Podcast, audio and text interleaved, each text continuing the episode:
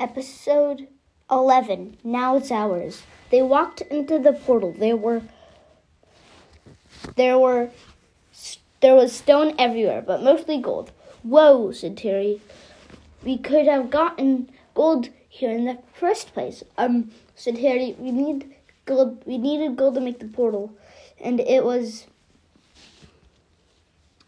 And this is instead that portal. Oh, said Terry. I thought we were in a dimension HT land.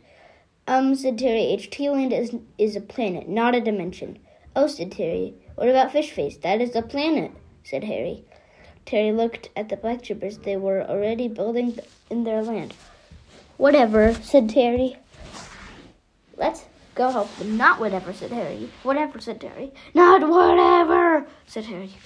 So Harry and Terry flew to help the black troopers. Two weeks later, they finished building the dimension complete with a dem- the pizza shop and a kind of average ice cream parlor. Though it did not have French vanilla, though it did have French, good have good French vanilla.